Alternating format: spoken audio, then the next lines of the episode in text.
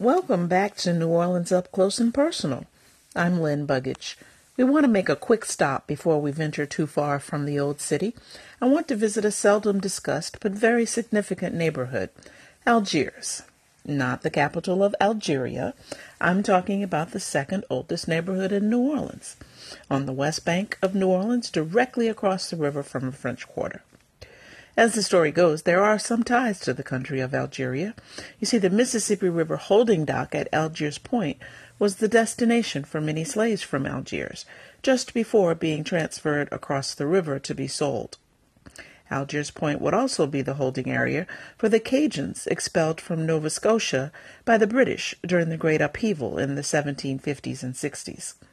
This large tract of land, after it was previously owned by the indigenous people, was granted to Bienville in 1719 and housed a number of plantations. A part of the Battle of New Orleans was also fought in the Algiers territory. Algiers would become a major railroad center, shipbuilding hub, and claim the title of having the oldest continuously operated ferry service in North America. It was also a segregated neighborhood during post slavery Jim Crow days. You see, blacks were not allowed in or near Algiers Point. One prominent Algiers resident and landowner was John McDonogh. McDonogh would become known for willing his estate to the public schools of New Orleans and Baltimore. I'll spare you that song. But also, with his death, came the neighborhood once known as Freetown, for freed slaves and other people of color. Freetown would later be renamed McDonoghville and become predominantly black.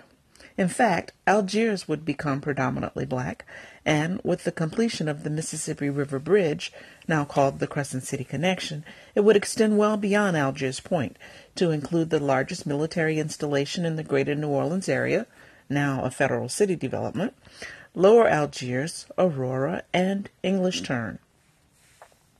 Algiers has been called home by many luminaries, including Martin Behrman, New Orleans' longest serving mayor, early jazz musicians, Kid Thomas Valentine and Red Allen, contemporary musicians like Clarence Frogman Henry and rapper Joe Black.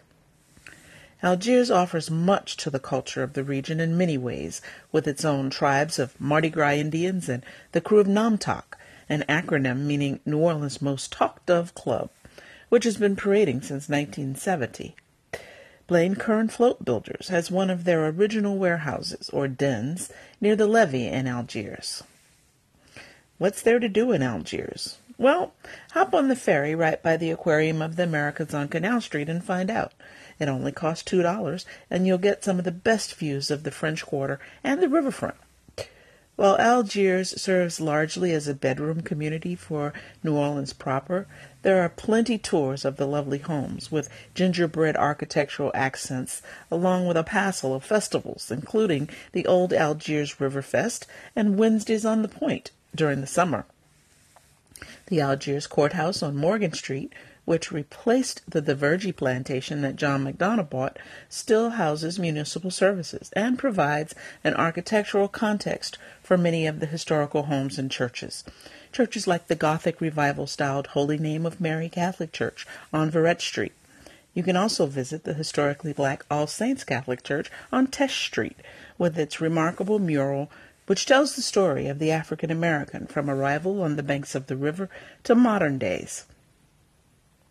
The Old Point Bar on Patterson Street gets the most frequent mentions for nightlife, but also check out the Dry Dock Cafe on Delaronde Street for eats and brews. I have fond personal memories of Algiers growing up, as we had family that lived in McDonoghville. Great Aunt Viola and Uncle Joe Smith raised their family there, as did Great Aunt Mabel and Uncle Rogers Conley. The Smith home on Vallette Street was the site of many family gatherings, especially when the NOMTOC parade passed by their door. We would hop on the ferry and make the walk to Vallette Street, about a mile, I guess, but the distance didn't matter. There were always good eats and a good time. When my grandmother and her sisters were younger, they would visit the McDonoghville Cemetery where their parents were buried. I think John McDonogh's buried there too, especially on All Saints' Day. Families would gather, pray, clean and paint the grave sites, and then spend the rest of the day picnicking and remembering old times. Though Algiers has grown geographically since the first native settlers were there, the community ties remain strong and true. But someone is always willing to share a story and a drink, so you should drop in sometime. That's all for now. We'd love to hear feedback from you, so send us a message and tell your friends about us.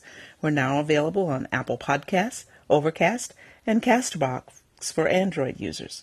Bye now.